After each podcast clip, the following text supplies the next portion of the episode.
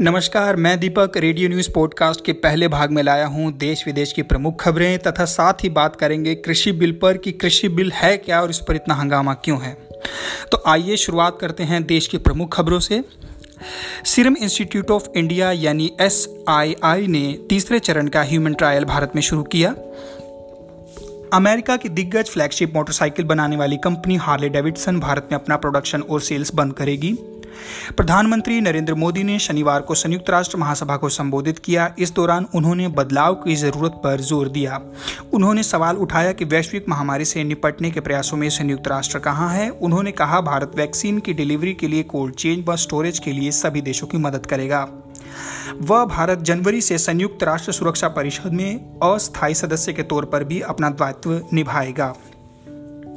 हरियाणा सरकार ने ट्रायल के तौर पर स्कूल, कॉलेज व विश्वविद्यालय खोले। हरियाणा में कृषि विधेयक पर प्रदेश भर में विरोध। हरियाणा में वीटा बूथों पर दूध के साथ अब फल व सब्जियां भी बेच सकेंगे संचालक। कृषि बिल के विरोध में पंजाबी फिल्मों के कलाकार एमविर्क, दिलजीत दोसांझ, रंजीत बाबा आदि विरोध में आए। हरियाणा व पंजाब में धान की सरकारी खरीद शुरू। कुरुक्षेत्र विश्वविद्यालय की कुलपति डॉक्टर नीता खन्ना द्वारा कॉन्ट्रैक्ट शिक्षकों की मांग को पूरा करते हुए उनका मानदेय बढ़ाया, जो अब 57,700 रुपये किया गया है। आय से अधिक संपत्ति के मामले में पंजाब के मुख्यमंत्री कैप्टन अमरिंदर सिंह व उनके बेटे रन इंद्र सिंह के खिलाफ लुधियाना कोर्ट ने इंस्पेक्शन एप्लीकेशन पर रोक लगाई। उत्तर प्रदेश के सहारनपुर जिले में 2 अक्टूबर को होगी 5 किलोमीटर की पैदल चाल प्रतियोगिता। 25 अक्टूबर से उत्तर प्रदेश की सभी चीनी मिले कार्यरत। मुख्तार अंसारी को जेल से ना छोड़ने पर सीएम योगी को जान से मारने की धमकी। नारकोटिक्स कंट्रोल ब्यूरो ने दीपिका पादुकोन, सारा अली खान तथा श्रद्धा कपूर से ड्रग केस में पूछताछ की। बॉम्बे हाईकोर्ट ने कहा, श्रम कानून के तहत वेश्यावृत्ति कोई अपराध नहीं। रिलायंस रिटेल में अमेरिकी कंपनी सिल्वर लेक ने 7,500 करोड़ रुपयों का निवेश किया। कैंसर से जूझ रही प्रसिद्ध अर्थशास्त्री ईशर जज अलूवालिया का 74 वर्ष की उम्र में निधन। रक्षा मंत्रालय ने पिनाका रॉकेट लॉन्चर खरीदने के लिए 2,580 करोड़ रुपये का समझौता किया। चीनी इंटेलिजेंस के अधिकारियों के साथ सीधा संपर्क में था पत्रकार राजीव शर्मा। डिफेंस सेक्टर में FDI को सरकार ने दी मंजूरी। आइए वहीं बात करें अगर अंतर्राष्ट्रीय खबरों की। बारबाडोस ने क्वीन एलिजाबेथ को एज हेड ऑफ स्टेट पद से हटाया। काला पानी पर नज़र रखने के लिए छांगरू में जवानों के लिए मकान बनवाएगा नेपाल। पाकिस्तान ने फिर युद्ध विराम का किया उल्लंघन, LOC पर गोलीबारी। पिछले कुछ समय से पाकिस्तान में शिया मुस्लिमों पर हमले बढ़े। ONGC सूडान के तेल क्षेत्र से बाहर आएगी। चीन तिब्बत के लोगों को जबरन मिलिट्री ट्रेनिंग दे रहा है। मालदीव व यूएसए में डिफेंस एग्रीमेंट साइन किया गया। आइए कृषि बिल है क्या और क्यों इस पर इतना हंगामा मचा हुआ है, आइए हम इसे समझने की कोशिश करते हैं। सबसे पहले हमें पता होना चाहिए कि जो 3 बिल जो संसद में पेश किए गए उनका असल नाम है क्या।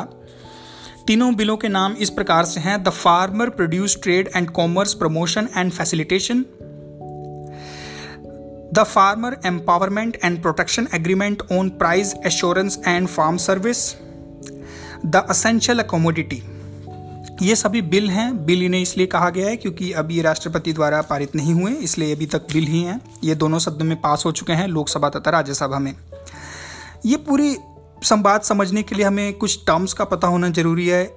हमने सुना होगा एग्रीकल्चर प्रोड्यूस मार्केटिंग कमेटी, जिसे हम मंडी भी बोलते हैं। भारत में 7,000 मंडियां हैं और लाइसेंस्ड मिडिल मैन होते हैं जिन्हें हम आड़ती बोलते हैं। तो पहले क्या होता था दोस्तों, पहले किसान अपना अनाज मंडी में लाता था, आड़ती लेता था और आड़ती से फिर अलग अलग कंपनियां खरीदती थी और फिर वो आके उनका यूज़ करती थी। लेकिन अब सरकार का कहना है कि कंपनियां आड़ती से डील करने के बजाय डायरेक्ट किसान से डील कर सकेगी।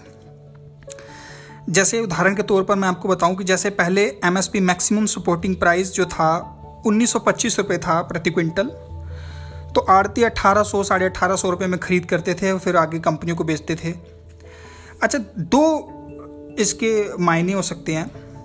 अब क्या होगा, कंपनी जो है वो डायरेक्ट कॉन्ट्रैक्ट करेगी किसानों से और उनसे पहले से ही कॉन्ट्रैक्ट कर लेगी अनाज की कीमत कि मान लो उनको कहेगी हम ठीक है जी हम आपसे 2100 रुपये प्रति क्विंटल जो है किसान से हम ले लेंगे, तो किसान को भी फ़ायदा है, किसान भी बेच देगा, उसे ना मंडी जाना पड़ेगा, उसे ही पता है उसका खरीदार पहले ही है।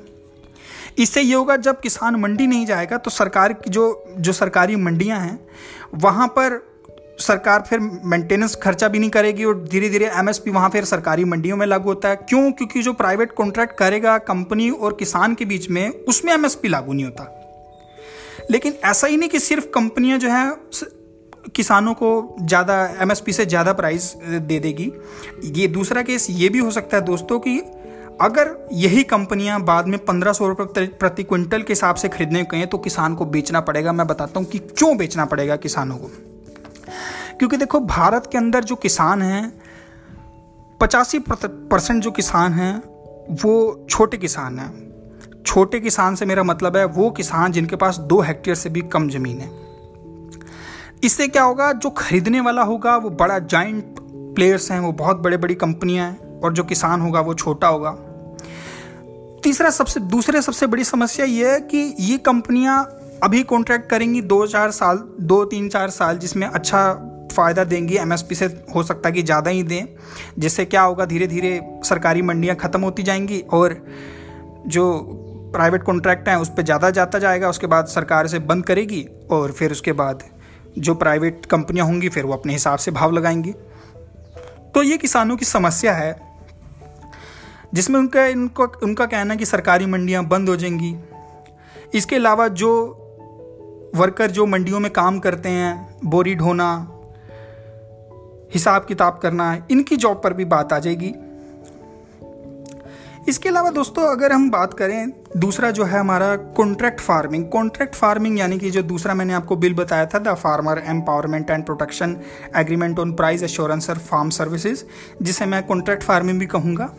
इसमें क्या है दोस्तों कि मैंने आपको जैसे पहले बता दिया कि एक प्री एग्रीमेंट हो जाएगा फार्मर के साथ कि अब आपकी जैसे मान कर चलते हैं कोई किसान है, मैं उसको जा करके बोलता हूँ कि ठीक है जी मैं आपसे सामान लूँगा और अभी तो आपने फसल बोई भी नहीं, मैं अभी आपके साथ एग्रीमेंट कर लेता हूँ कि मैं आपको जो है 2200 रुपये प्रति क्विंटल के हिसाब से पैसे दूंगा। अब किसान ये सोचेगा अगर इस बार बम्पर फसल हुई और फसल अनाज ज़्यादा हो गया बाज़ार में तो ओब्वियसली जो रेट है वो कम हो जाएगा। तो किसान क्या करेगा, वो मुझसे पहले ही कॉन्ट्रैक्ट कर लेगा। इससे ये फ़ायदा होगा कि मार्केट में जो मर्जी रेट हो वो मेरे को इतने दाम पर बेचेगा, उसे मुनाफा है तो बेच देगा वो मुझे। तो लेकिन इसमें यह भी हो सकता है कि अगर फसल कम आई मार्केट में, रेट ज़्यादा हुआ तो मैं भी उसी भाव पे खरीदूंगा। तो ये कॉन्ट्रैक्ट फार्मिंग है जिसमें पहले तो अच्छे प्राइस देंगी कंपनियां। इसके अंदर जो फार्मर्स का कहना है कि कंपनियां पहले अच्छे प्राइस देंगी लेकिन बाद में वो प्राइस को कम कर देंगी, जिसके बाद क्योंकि इसके अंदर कॉन्ट्रैक्ट फार्मिंग में फिर वही एमएसपी है नहीं, एमएसपी का कंसेप्ट है ही नहीं। तो अगर बाद में कंपनियां अगर कम पैसे भी ऑफर करेंगी तो किसानों को लेना पड़ेगा, क्योंकि सरकारी मंडियाँ तो 4-5 साल में ऑटोमेटिक बंद हो जाएंगी। बंद ऐसे हो जाएंगी क्योंकि जब कोई ले करके नहीं जाएगा तो सरकार मेंटेन भी नहीं करेगी उन मंडियों को, तो धीरे धीरे वो प्रथा ख़त्म होती जाएगी। जो तीसरा बिल है होर्डिंग जिसे मैं कहूँगा, इसके अंदर ये है असेंशियल कमोडिटी बिल। इसके अंदर पहले सरकार कहती थी, आपने सुना होगा कि जमाखोरी होती है, जो बड़े बड़े व्यापारी हैं चाहे आड़ती हैं वो एक बार स्टॉक कर लेते हैं, उसके बाद जब प्राइस बढ़ते हैं फिर उसको बेचते हैं।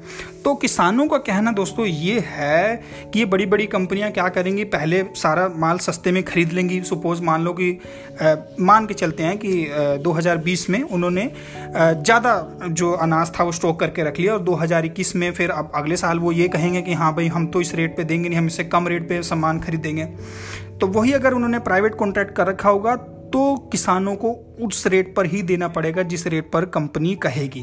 तो इस चीज़ को कहेंगे प्राइवेट होर्डिंग, इस चीज़ से वो डरती है। और उससे सरकार ने भी ये कहा है कि अब सरकार भी इसके ऊपर कोई रिस्ट्रिक्शन नहीं रखेगी कि कोई अपने पास कितना स्टॉक करता है। अब सरकार बोलती है कि सिर्फ और सिर्फ इमरजेंसी की सिचुएशन में जो है भारत सरकार जो है उस पर निगरानी करेगी कि कितना आपने स्टॉक किया, अदरवाइज़ भारत सरकार उसके ऊपर कोई निगरानी रखेगी। जितना मर्जी जो कंपनियां हैं वो स्टॉक कर पाएंगी। तो ये किसानों की दिक्कत है कि वो अपने पास स्टॉक कर लेंगे और अगली बार फिर हमें उस कम पैसों पर कहेंगे कि हाँ जी कम पैसों पर हमें चाहिए सामान, और वो फिर किसानों को देना पड़ेगा। तो ये दिक्कत है, ये समस्या है किसानों की, जिस पर मैं आपको बता रहा था।